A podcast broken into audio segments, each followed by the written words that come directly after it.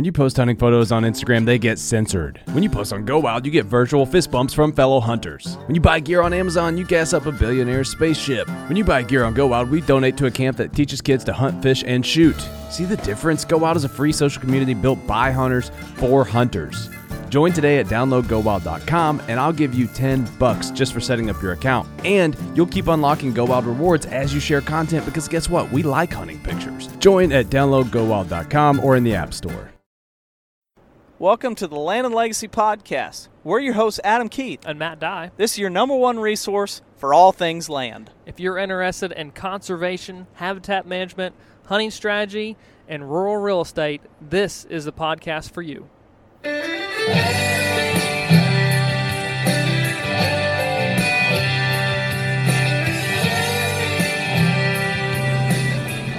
All right, guys, welcome back to another Land and Legacy podcast. We have got some exciting podcast stories to talk to you guys about. We've got hunt successes, and um, that that's that's a big time of the year for us is is talking with people who have implemented these projects, who are seeing results, who are you know, they're kind of coming full circle because they're killing some big deer in their respective areas, and and seeing the correlations that we talk about week in and week out. So we're not going to waste a lot of time and and getting in to hear this story. Um, but before we do, make sure you take a few moments this week. Uh, Vortex has just released a new apparel line for this fall and winter. Um, you're an outdoors person, you like just graphic tees, you like that brand, you like that logo. Go check it out at vortexoptics.com. Um, click the apparel tab, and then at checkout, you listeners get a 20% off. Use Land and Legacy 20 to get a discount on Vortex apparel and you're going to love it. We wear it all the time. So check it out, vortexoptics.com. All right, so as we're getting in here, we're going to be talking with uh, Mike Hinkle. Mike lives up in, down in, I should say, down in Texas. So he's a non resident landowner who owns property in North Missouri. Uh, we're going to kind of review the property and then we're going to dive into um, all the things that he's done um, and then the success that he has had, not only this year, but last year too, because th- this is important to note. What we want to find is consistency. Um, in activity and consistency in success. So, without further ado, Mike, are you there?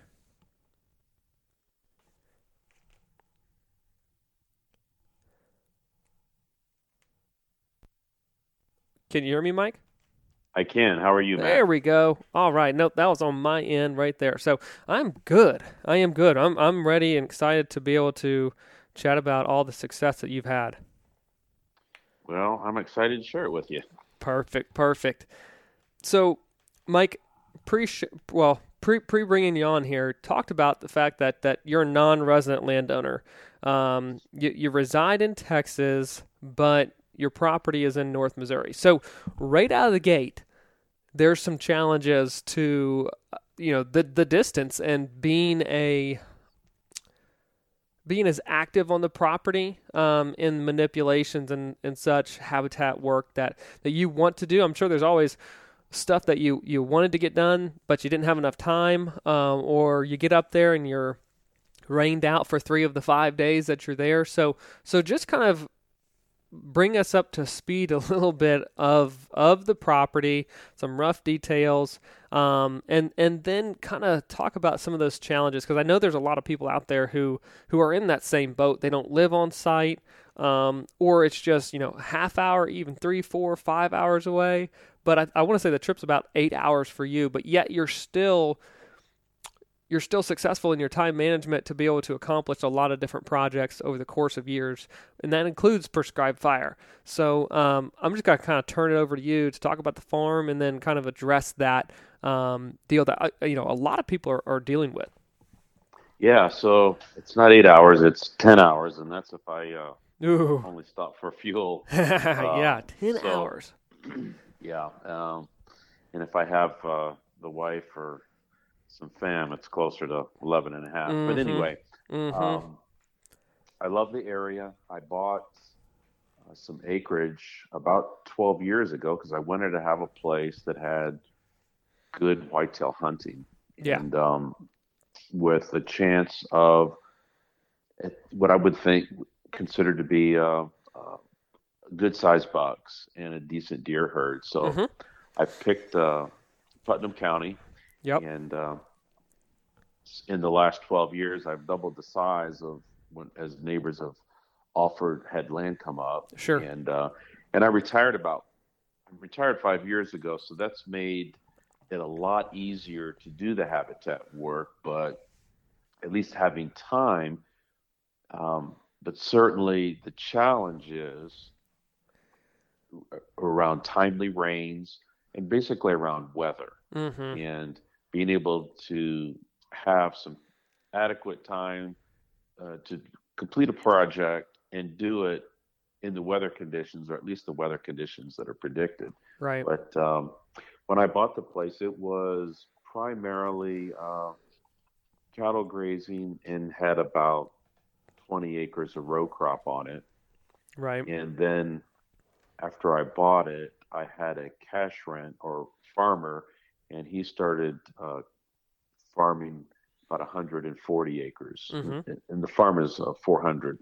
So um, I did that until I retired, and I what I got tired of was having all the beans or corn getting taken off, Yeah. and the income was good, but half of my farm became a desert. Bare and naked. And, uh, it was naked, and, and at that time, I I just started to do some timber work. So Uh-huh. um, my, my timber wasn't really great habitat either. So um, I started doing some uh, timber stand improvement, and then I realized uh, after I did a couple years of doing some five to ten acre projects that multiflora rose came back with a vengeance right. and Right. I needed to burn. So I took a burn class. I was like everybody else. Oh, I don't want to sk- I don't want to burn up my farm or burn up the neighborhood and um, taking a class and going on a burn and getting a little experience gave me, you know, the confidence that I needed to to do uh, to burn and Yep. uh, as a side note on burning, I don't know how people do it without a drip torch or a black or a backpack blower because Right. Those two tools Amazing. are, uh, yeah, they make it a lot easier and take a lot of the pucker factor uh, exactly. out of controlling it Yeah. and helps your back. oh yeah. So, yeah. um, so then I uh, I started doing uh, I, I, I applied for some cost share and Mhm. had some vendors help. Um, Yep. And then I started doing it myself, Matt. And when i i bought it as a hunting property, Yeah. and I started doing habitat work and doing some food plots, and I found out that I like that as much or more than the hunting. Mm-hmm. And Mhm. um, you know, the gratification is just, you know, it's such a blessing to be able to harvest a deer that you have some history with, and that maybe you had a in, little bit of influence Sure. on why that deer lives on your property, or at least frequents your property. yeah. And uh, Th- that's a that's a really cool that's a really cool like impact to have and to know and feel. Um, I, I think uh, you know we're, we we all want like this. Um, maybe this isn't the best phrase, but like this almost intimate connection or something with you know the animal that we're pursuing. Um, if we're targeting specific deer, you want that connection. So every time that you you have an encounter, you're like, ah, that connection or whatever grew. Um, but but when you as a land manager and landowner can be tied so closely to the property and the land and, and your your your fingers on the pulse of that property and what deer are doing as a reaction to what you've done to the land to manipulate it, to manage it, to improve it, to restore it. That's that takes that like almost intimacy to that next level and that degree, um, because as you'll find out like later on the podcast, um, a lot of the success that you guys are having on this property is coming as a result of cutting and burning. And that's exactly what, what you texted uh, Adam and I. You, you, sent us a message, I think it was maybe first or second week of, of November, cut, burn, and repeat. And, and here's a, a picture of a, a, great archery harvest. Um, uh, I think it was a 10 pointer or so.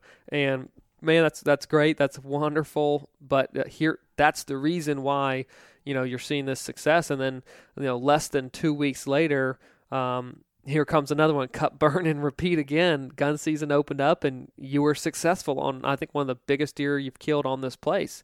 And um, oh. coming out of an area that you had cut and burned just this year. So you know, there's there's a lot of we know now and listeners know now that that um, there is something to be said because we say it all the time but this um, marriage between cutting that allows sunlight to get in, and then burning to manipulate the landscape to improve the understory, to diversify it, um, to to try and restore a, you know a lot of native plant communities coming back in there. So so they know all of that from our end of things, but from the land manager, non land and legacy consultant Mike, what what is it that you've seen as a result, not only in the deer herd and in the hunting, but just as the farm itself has developed since you've adopted this? Okay, manipulate the the timber. Now I need to burn. You, you you've done this for enough years now that you're seeing changes in the farm, the way the wildlife are responding to it. And before you do that, I, I want to make a note that your property sits in a in a in a big cooperative. It sits in a in a neighborhood that, um, as a cooperative, many of the landowners are selecting to pass older age class deer. So we want to recognize the importance of that of a co-op, but at the same time, you you within that co-op, and you've been told from you know private land conservationists within the state that you're the most intense, intensely worked habitat within this cooperative. So within a good area in a good neighborhood, you your habitat, your property, the, the, what what you're doing, how you're managing the farm is still in the best state and in the best habitat uh, within this good neighborhood. So, you know, of course, someone's going to listen and say, "Well, yeah, of course, of course, he's successful." Right, but that's the point. That's the scenario, and and and what we're trying to say is try and find yourself in a good neighborhood, but at the same time, you still need to shine. You still need to manipulate the habitat. Just just because you're in a neighborhood that says I'm passing older age class deer, doesn't mean that you're always going to have that still that that success. So um, you've t- kind of taken a two step approach to it. Um, but that's you know a rough idea of the neighborhood, but yeah. talk talk to me about that cut, burn, repeat stage. What is it you're seeing? So, um, you know, the first time that I cut, I didn't cut enough, mm-hmm. but to me it looked like a bomb went off. So it was a little bit nervous and scary. Yeah, yeah. And, uh, Which is typical. Saw, That's normal. Yeah. So what I saw the first time was actually uh, during turkey season that I saw a lot more hen activity. Okay. Uh, during the turkey season, so yeah. they were in that slash and created better nesting cover wait, for the turkeys. Wait, you're telling me that that turkeys were in thick understories with with some tops, cedar tops, some some hickory tops, and and uh, oak tops laying on the ground. They don't yeah. like that clean understory. And and I'll say no. and I say that because I know the property. I know that right next door is cattle farm and um, uh, timber that cows have access to that's clean as a whistle. So so the even the wild turkey, the hen was increasing usage on the property. Yeah, so that that was the first thing that I noticed was we we uh, did some TSI in the winter. So yep. the spring when it when it was first starting to green up, that was my first evidence sure. of what were things that were different. Because at first I thought, did I make a mistake? Because this looks horrible. and I can't see very far. And, Right. Uh, um, so I saw that activity, and then uh, it gave me more confidence that well maybe this is the right thing to do, even though we had a I had a private land conservationist from the state of Missouri, you know, tell me about it, and um, you still have a little bit of apprehension when you're cutting down old trees, even though Yeah. they might be shagbark hickories and really don't have any value, Right. uh, and they don't provide any value to wildlife when it's a closed canopy. Um, so uh, I saw that as evidence, and um, then during the following winter, I saw more beds in that type of area. I could see woody stems being browsed. yep. Uh, but then the following year, what I noticed was just explosion of some undesirable species too. Uh huh. and Uh-huh. um, multi, what we have in that part of Missouri is multiflora rose, and um, there just is very little wildlife benefit. And um, so then I got it. That's what really motivated me, motivated me to get into the burning Right. because I wanted to control that. And you can do it mechanically, but with fire, it's just a lot easier, Right. cheaper. And um, Totally.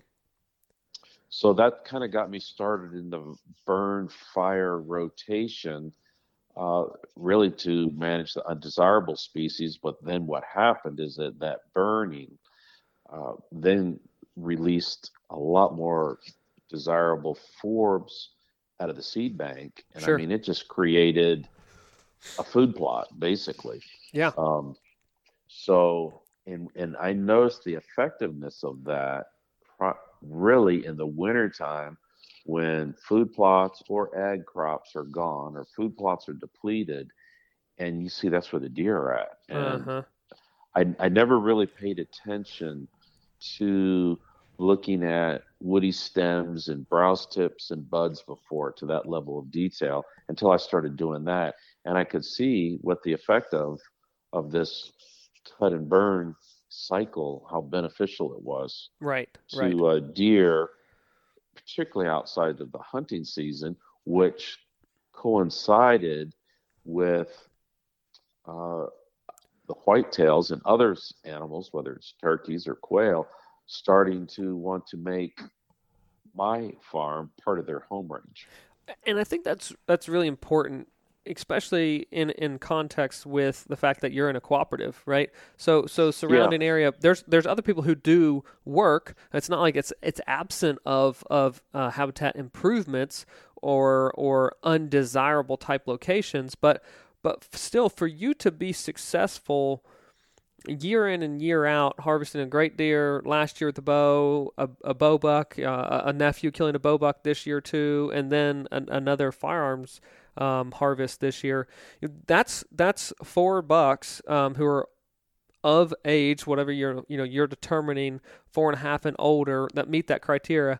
But you're seeing those deer frequent you enough from a home range, from a core area standpoint, that the property has improved to the degree that you have home bodies. You have deer that are selecting the improved sites um, at a very high frequency, which allows you again to be just that much more successful year in and year out. And, and, and something that we talked about pre-show, which was I thought interesting. Um, you didn't these aren't these aren't deer that are just kind of popping up and, and, and dropping in and you're like oh gosh who's this deer you you know these deer from year in and year out that's what's Yeah, important I'd like to have a surprise buck, but I have um, in our co-op, which is about three thousand acres. Uh-huh. We generally we classify in our neighborhood a mature deer of being four and a half years. right Um,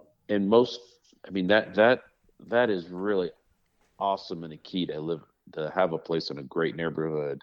And but it wasn't like that when I started. So Right, uh, there was uh, a couple of us that got interested in what was QDMA at the time and setting up a co-op, and it really was a lot easier than I thought it was going to be. It's a matter of taking some initiative to make some contact, Sure. and encouraging people, and you find out that they basically want the same thing as you. Uh huh. It ends up being a There's a ton of common gotta- ground. right? You got to get over the if I don't shoot him, he will Yeah. Yeah. attitude. So and that was a lot easier than I thought it would be. Mhm. Some of the people um, do a, a lot of habitat. Most do food plots, but I won't necessarily say that's habitat, but they do food plots Sure. and some do habitat. But I think having a overall program of habitat, uh, almost in a year round, there's some different things that you can do that helps manipulate the landscape that will work in your favor, that will influence your target bucks or mature bucks to give you a higher odds of a harvest mm-hmm. or shooting. And that's, um, I have been fortunate in the last, uh, I think, five, five of the six years have been able to harvest a four and a half year old or older deer. And I have not shot every one of those deer I have pictures of.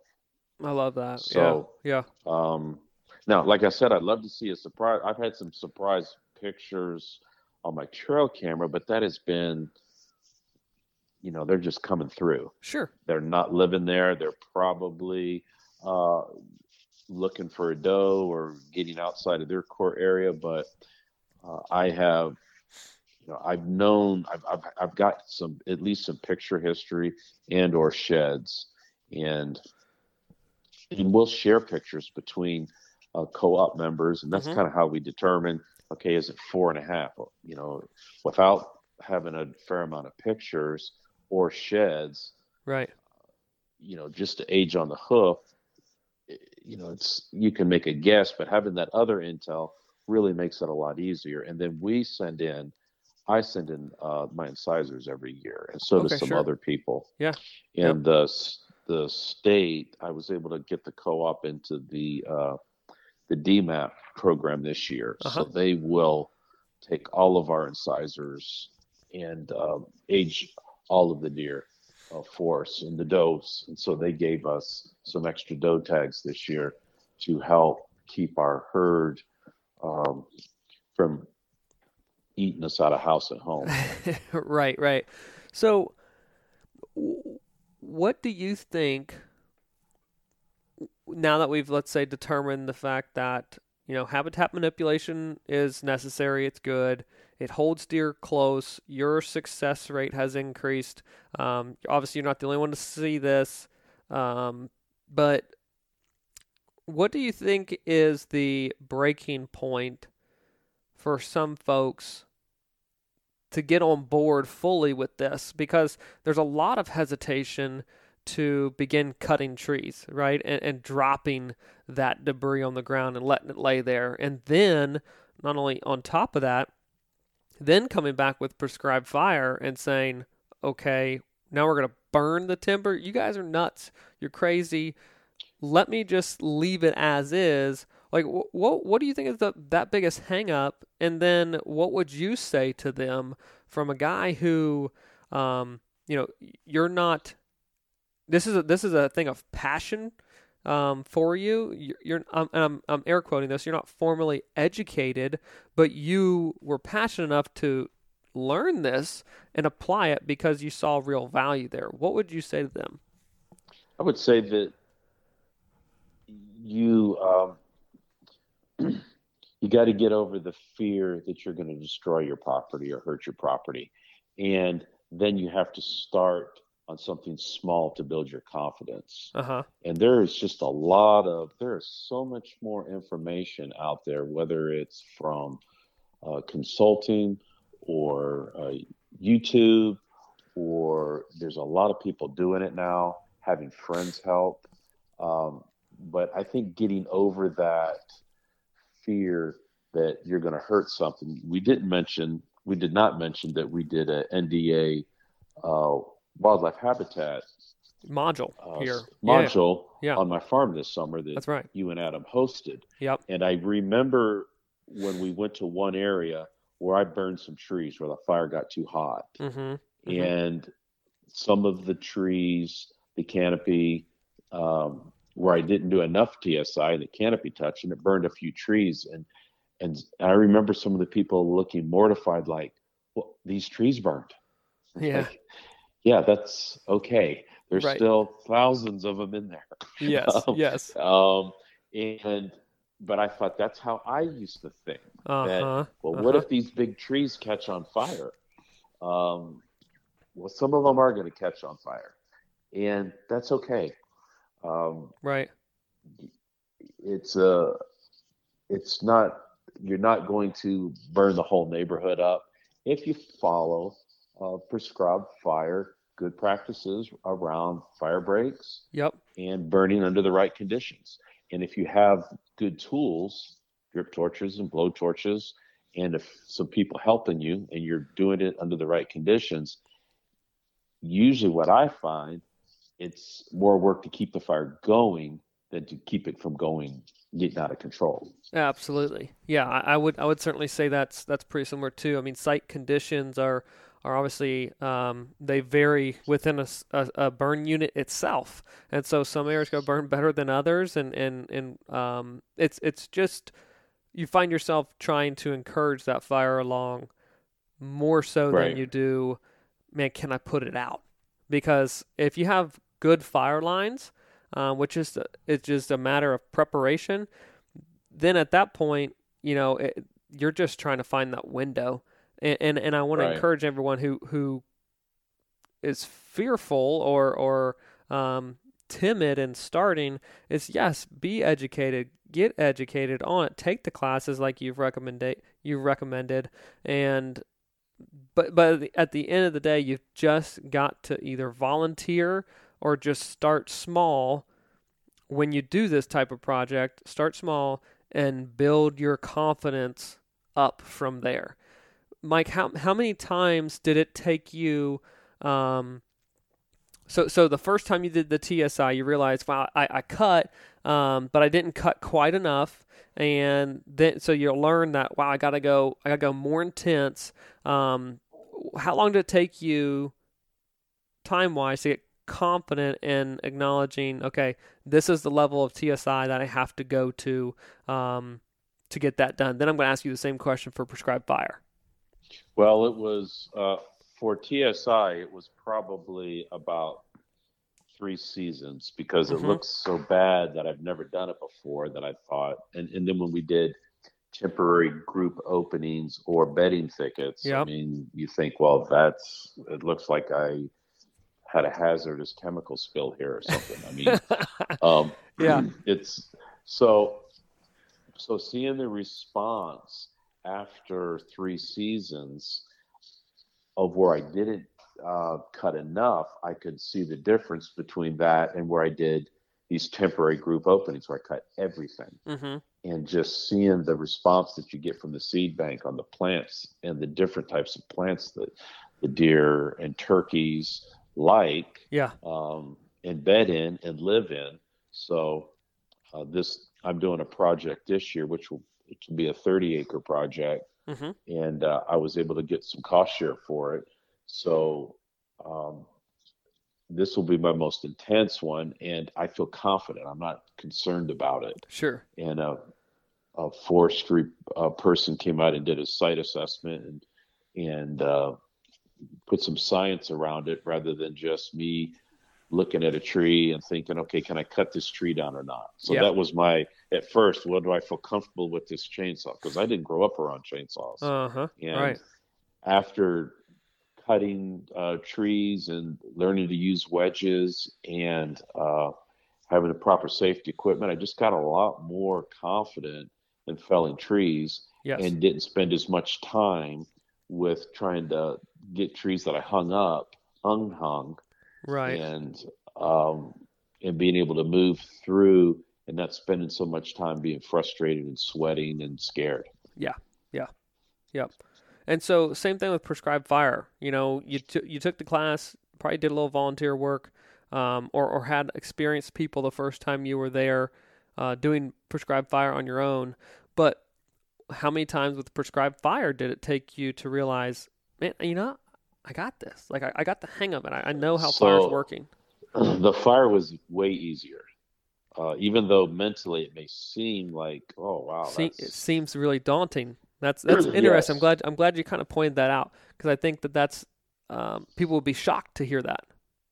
So I had uh, decent fire breaks, and that Mhm. is by far the most work of a prescribed fire, Yeah, in my opinion, is getting your fire breaks. So if you have the fire breaks, that just makes it really simple. So Mhm. after the first fire I that I did, I thought, wow, that was a lot easier than Yeah. I thought it would be. right, right. And uh, because I just thought when you set the match and all this dead leaf matter and uh, decaying material, it was just going to explode. You, well, it doesn't thought, explode. yeah, you thought you once once you had cut that you had created the bomb that you were going to ignite yourself, but in Right. reality, it's it's not it's not like that. It's not that's not how generally fire responds um, to debris on the ground and and burning up the leaf litter and and whatnot. So uh, I'm glad you said that that was much easier. So in in a in a season, let's say a prescribed fire season in the spring, did you feel like you gained enough confidence, or or was it one fire? It was actually one fire because, Nice. um, you know, there's you've got field fires or CRP fires, which Yep. are pretty easy. Uh, versus timber is a little more intimidating. But what I found after that first timber fire, I spent more time stripping that fire Yes. or keeping that fire going Right. a lot harder. So I thought, wow, this thing is it's not as intense as I thought it was going to be. Certainly. Certainly. Yeah. And the response was, I mean, in a timber in a timber fire, you really see a response pretty quick. I mean, I saw it right in turkey season Yeah. from Right. burning in February, and then right in during the turkey se- season that soon, just a couple of months later, seeing a, res- a response from the wildlife. Certainly. Certainly. And how did the turkeys respond to it too? Because I know we talked a lot about deer, but but how the, quickly how the turkeys respond to it? You said the Well- hens were in there a lot, but but what about gobbler Man, activity? if uh, I'm talking the next day, turkeys are in there Yeah. eating eating roasted bugs, I guess, huh. That's right. and they're in there pecking and, and eating on it, Right. and um, and then that response, they were the next season, they're really uh, nesting in it really thick. Certainly. Yeah. and um, and and it was cl- it made it actually a little easier to hunt, right? Because it's more predictable where they're going to be, which you know where the toms are going to set up. They're going Yeah. to become to where the hens are, and it's kind of a cycle uh, that made the turkey hunting easier too, so that I wasn't busting turkeys uh, when I'm going in if you know if they're not gobbling good or uh, you know I, I had a pretty good idea where they were going to be roosted Right. based on the habitat mani- ma- manipulation. So so like site selection uh, of hunting and and okay, I burned this two years ago, so generally birds that are roosted in here are going to be roosted in these locations, and they're the majority of the birds are going to be here because of the the understory that's coming back and developing. Like you you can utilize not only the the habitat manipulation as a hunting tool or, or as a land improvement tool, but you're using it as a hunting strategy as well. Right, and that's how I look at for the deer Mhm. uh, as well as I used to put so much, and I still do a lot of work on food plots, but I thought that was the end all. That was the ticket. Right The now, I look ticket. at right now the food plot is kind of the maybe an attraction Mhm. point, but building the habitat around that in my hunting location from a strategic point of view that makes it okay. I'm pretty sure based on this wind where these deer are going to come, Yeah, yeah. and it doesn't always work that way, but it works that way a lot more than before I did this kind of uh, work. It it was not like you built off beyond okay, here's a here's a decent location for a food plot. You continued outside of that that field edge and edge feathered and then TSI'd and then did the temporary forest openings or, or bedding cuts um, beyond that to, to increase that predictability of deer coming they're deer bedded there, they're coming through this timber, they might browse a little bit in that TSI, but they're going to pop out into the food plot here because of the edge feathering, and then I've got the final attraction here to kill Right. them and bring them close. Make It, it, it, make- it's step by step there. Right. It is. It's kind of a multi-step, different deal. But I mean, it's and you really notice I, after hunting season or in the winter when you walk back in there, you think, "Oh man, this is where all these beds are at," and and then Uh-huh. it's a lot easier to see the beds and the trails, and you make this little opening on a on maybe a field edge or through some edge feathering, and you see how it spiders out, and they just I mean, they're just living there. Right, right. And there, there's not much else to say besides the the sign tells you exactly what's happening, how they're utilizing it, and you just learn from that and then apply, take that same principle and apply it, which is that principle for everyone listening is cut and burn. Cut at different rates, cut at different degrees based on what you're trying to achieve in an understory and in, in the future, um, whether there's timber management involved.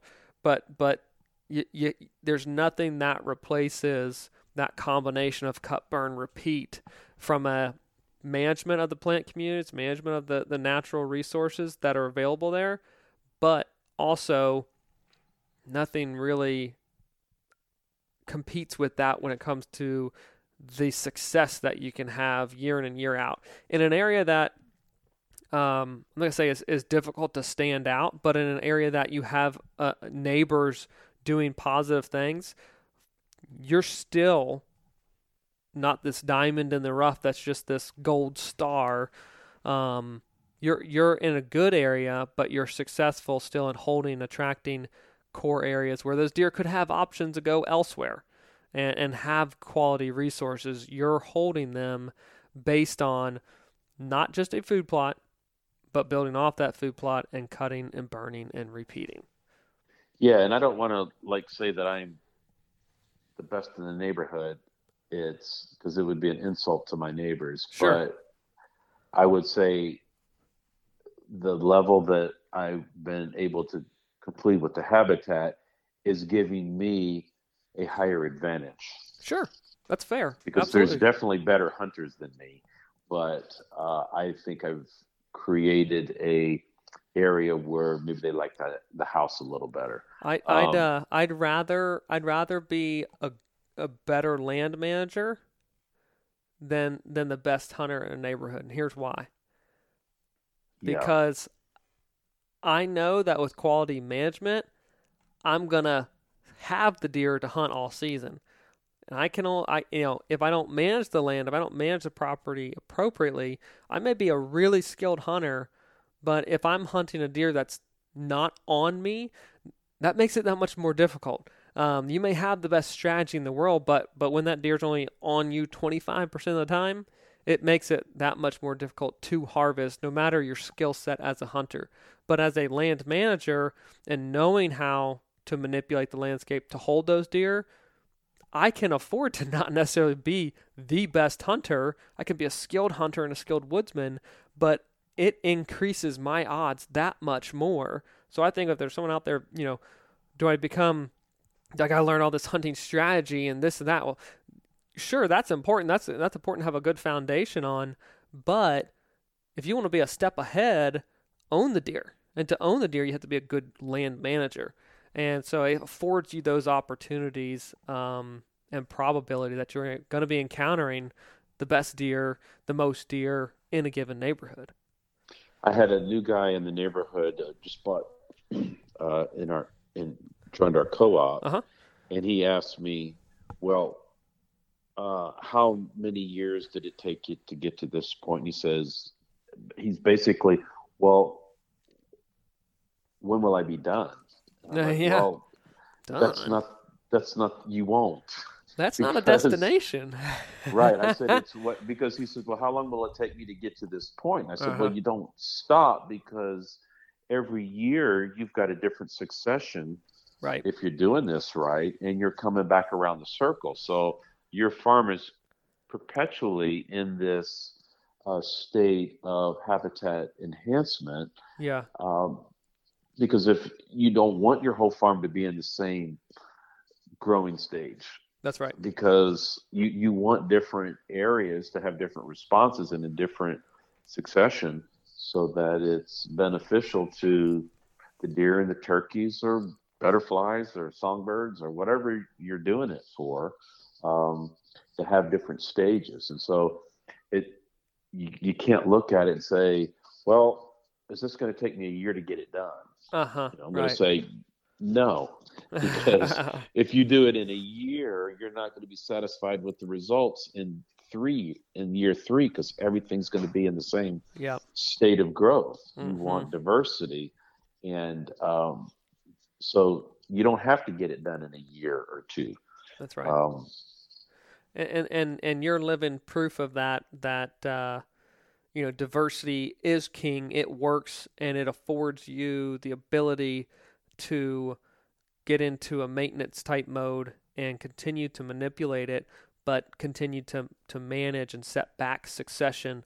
Um, and that that proves to be a solid plan for killing and harvesting mature deer and filling turkey tags year in and year out, despite being 10 hours away from home and getting work done. I, I, I, tip my hat to you, and I know there's a lot of people who, who certainly will respect you for um, what it is you've been able to accomplish, learn, and overcome from a, a guy who didn't grow up in, let's say, this farm background or this wildlife background.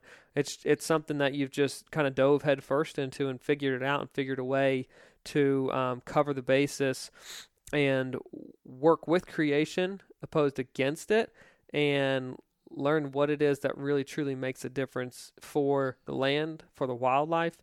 And so, sir, I, I certainly appreciate it. It's been cool to sit here and watch the past couple of years um, that success just continue to increase. And I think I think you said that um, the the buck the, the buck with the gun was was your largest to date. Is that right? Or largest off the farm at least? Yes. I love it. Yes. Good, yeah. good, good. Cool. Yeah. So, you know, I think I'm, I'm, guessing it's six and a half. I sent the incisors in Mm-hmm. today, but based on pictures and um, and sheds, Right. you know, he, he's at least four and a half. I know that. So, Sweet. um, but so I've been I've been blessed. I'm I'm thankful I get to share these experiences with my kids and my grandkids, Mhm. which is far beyond the expectations I ever thought I would have right. um, with this piece of land. Awesome. Awesome. I love it that land can do that. So, sir, thank you for your time. Um, thank you for sh- coming on and sharing your story uh, of success. And um, man, this this won't be. It wasn't your first, but it won't be the last time that you're on the podcast either. Because I know uh, this is a, a long road of success for you in the future because of the direction you're heading, and you're to continue to uh, pursue and make that place that much better. So. I can't wait to get back up there next time and uh, spend the evening around a campfire with you. Hey, same thing. I appreciate what you and uh, Adam are doing. I mean, you're really helping out a lot of people and giving us give people ideas, and you know, going out of your way to put forth the work you do for uh, giving out content that wasn't around I when I started that. doing this. So I appreciate, it. appreciate it. No, thank you, sir. Well, there it is, guys. There is uh, Mike Hinkle himself. What a what a fantastic stand-up gentleman. But uh, we we always love chatting with him because he's just a really real person who just is passionate about his property, passionate about improving it, and has seen that success grow over the years in developing that property into what it is now. And um, man, it, it definitely sticks out among not only um, many northern Missouri properties, but one within a very well managed cooperative. So he's doing so many good things, and it's just good to see and hear that perspective that he can share um, outside of what Adam and I may say or Kyle and Frank may say every single week. It is someone else who is here to say, This is what I've done, and here's my success. And it works just like the others have talked about. This is a recipe for success. And so that's lovely to hear. Wonderful. We're happy to share it. So, Mike, thank you for your time. And, guys, thank you for listening.